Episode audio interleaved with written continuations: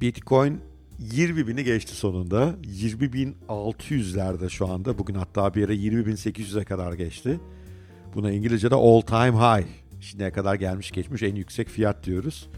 Ee, daha evvel e, 2017'de 19 binleri zorladı. Yine yakın zamanda 19 binlerin uçları 19.900'lere kadar gelip 20 bine ulaşamamıştı.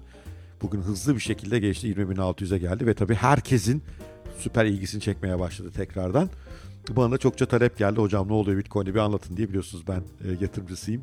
Bugün biraz ondan bahsetmeye e, çalışacağım. Ama benden böyle fiyat tahminleri, işte direnç destek noktaları falan beklemeyin. O konularda yayın yapan çok insan var. En doğru fiyat nedir almak için falan ben bunları bilmiyorum. Ben çok ilkelim biliyorsunuz Bitcoin konusunda. Her cuma günü gidip küçük bir miktarda alıyorum yıllardır. Yani strateji bu. Çünkü çok dalgalanan ürünlerde öyle ani alımlarda e, elinizde kalabilir aniden fiyat düşer. Ben düzenli alıyorum çünkü ben Bitcoin'in geleceğine inanıyorum. Geleceğine inanmamın temel sebebi de Bitcoin'in aşamalarının e, heyecan verici olması. Aşamalar halinde evriyor. Biz hep böyle hayatı lineer bakmayı seviyoruz. Yani işte atıyorum bir şeyin değeri bu yıl %100 ise gelecek yıl %10 artar. Sonra yıl %10 daha artar. Hani böyle bir lineer gidiş. Oysa aslında bu tip teknoloji ürünlerinde aşamalı geçişler oluyor. Yani birdenbire bir aşama bir faz açılıyor ve yepyeni bir değere ulaşılıyor. Ben bunu daha evvel Tesla'da yaşadım. İşte Tesla ilk Elon Musk bu e, bir biliyorsunuz şirket satın alıyor aslında küçük bir şirketi. E, elektrikli motorlar ve piller konusunda uzman bir şirketi ve ilk önce bir Roadster diye bir araba yapıyor. Yani toplamda 6-7 bir tane satan iki e, kapalı spor bir araba. Bugün onların bir antika değeri var ama sokaklarda pek görmüyorsunuz bile.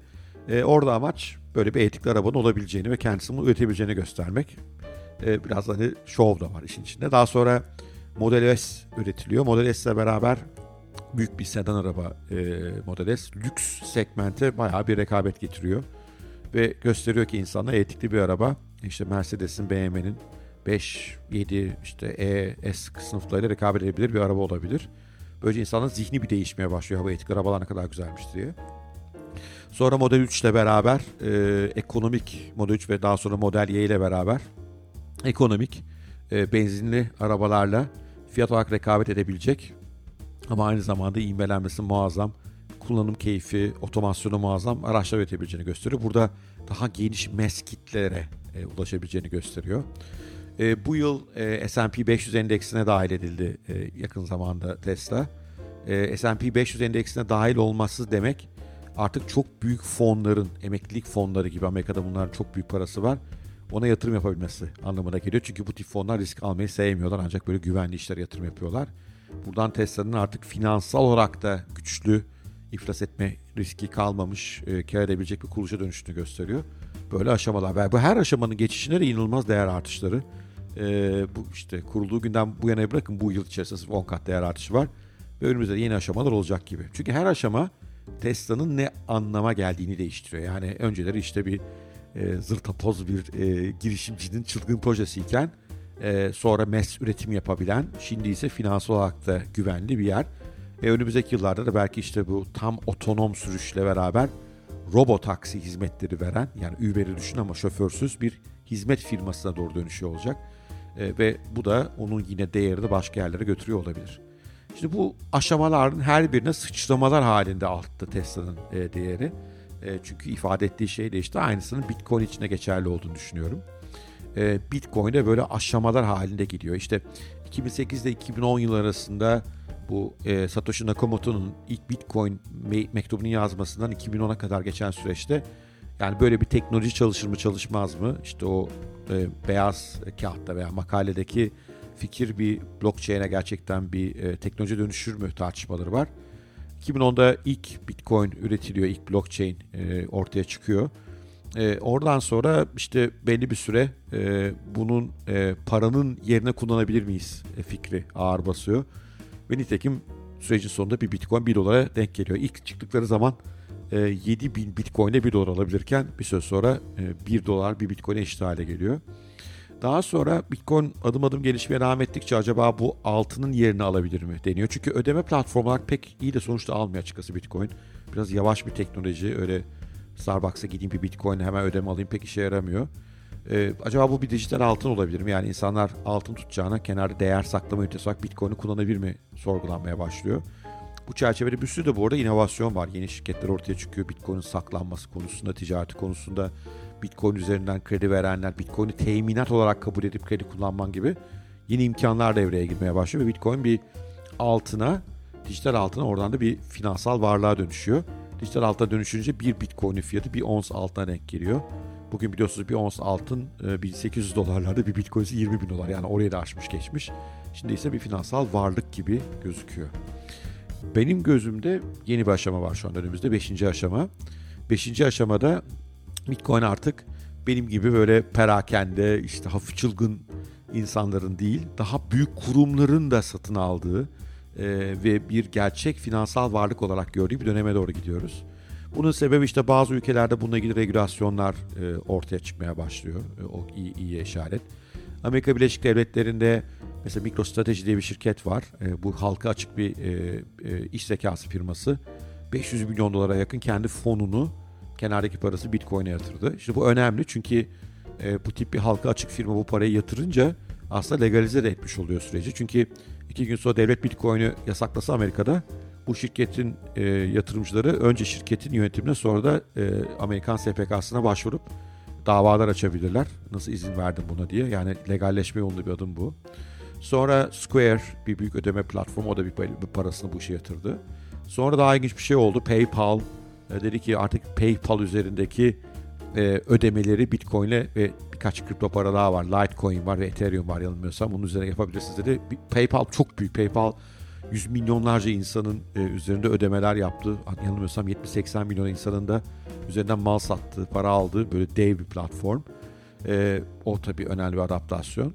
Ve bir yandan da böyle çok büyük Amerikan efsanevi yatırımcıları da Bitcoin almaya başladılar. Yani çoğunu söylediği şu anda portföyümüzün küçük bir bölümü ama bulundurmak istiyoruz. Çünkü geleceğini çok parlak e, görüyoruz diye. Şimdi böyle bir aşamaya geçiyor şu anda Bitcoin. Tabii bunu bu biraz işleri değiştiriyor. E, çünkü o çok dalgalı, sert dalgalı dönemlerde Bitcoin'e o belki hatırlayan var 2017'de işte böyle bir 19 bin dolara zıplayıp sonra sert 3 bin dolara indi. O dönemde daha ziyade böyle perakende yatırımcılar var benim gibi tipler hatta daha da çılgınlar. E, ve bizim gibi insanlar kendi paramızla oynadığımız için e, böyle aşağı doğru fiyat hareketlerine panik yapıp hemen satabiliyoruz. Büyük fonlar öyle değiller tabii. Büyük fonlar uzun vadeli bakıyorlar. Onlar çünkü e, o fonu onlara emanet eden insanlara uzun vadeli sorumlulukları var.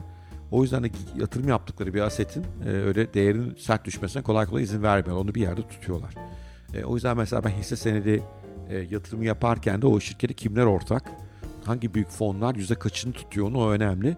Çünkü onlar işte o sert düşüş anlarında şirketi toplayabiliyorlar. Yani tabii e, şirketin batma ihtimali olduğunu görürlerse veya tamamen ümidi keserlerse onlar da işin peşini bırakıyor ve öyle çok değer düşebiliyor ama e, geleceğe yönelik ümit varsa bu ani böyle kötü haberlerde ani ne bileyim işte e, Tesla ile ilgili işte arabası yanıyor bir ara öyle şeyler oluyor. Benim başka bir yatırımım var.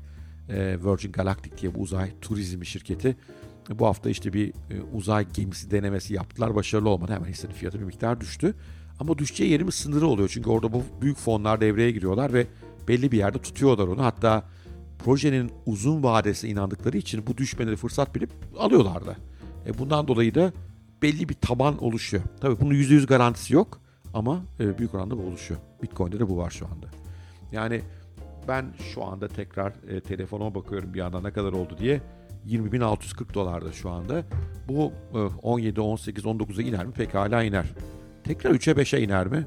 E, pek sanmıyorum. Çünkü artık arkada bu büyük yatırımcılar var. Daha büyük bir inanç var ve onlar e, bunu bu seviyede tutarlar gibi gözüküyor. Bu da insanı cesaretlendiriyor. E, biraz daha Bitcoin yatırımını büyütme yolunda. 7 e, Kasım'da e, ben blogumda Bitcoin yatırımı neden büyütüyorum diye bir yazı yayınladım. O zaman 15 bin dolardı işte şimdi 20 küsur bin dolara geldi. o zaman da bu gerekçeleri anlatmıştım. Şu ana kadar haklı çıktım gözüküyor. Bundan sonrası da bilemem. Ben yatırım tavsiyesi yapmıyorum. Çok inandığım bir şey Bitcoin geleceği ama fiyatı nereye gider, nereye gelir bilmiyorum. Çok riskli bir varlık hala.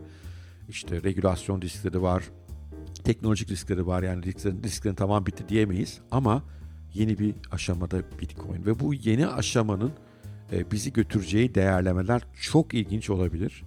E, bilmiyorum. Olumlu da olabilir, olumsuz da olabilir ama ben olumlu olacağına inanıyorum.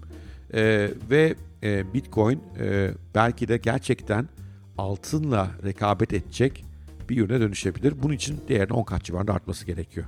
Türkiye'deki e, işte bankaların e, hazinelerinde duran e, külçe altınların toplam değerine ulaşabilsin. E, olacak mı olmayacak mı? Vallahi önümüzdeki dönemdeki heyecanlı konu bu. Aniden sert düşme olabilir mi? Hala olabilir ama ben düzenli almaya devam ediyorum. E, gidişinden çok memnunum. Beni çok heyecanlandırıyor. Sizlerle de bugün bunu paylaşmak istedim. Umarım ilginizi çekmiştir bugünkü e, podcast. E, Bitcoin hakkında anlattıklarım. Eğer ilginizi çekmişse bir like, bir yorum süper olur. Nereden dinliyorsanız. Bir de haddinaş.net'e gelin benim web siteme. Orada müthiş içerikler paylaşıyorum. Bitcoin ile ilgili de yazıp çiziyorum bazen. Onları takip edin sizin için yararlı olur diye umuyorum. Çok teşekkür ederim dinlediğiniz için. Sevgiyle kalın. Hoşçakalın. Görüşmek üzere.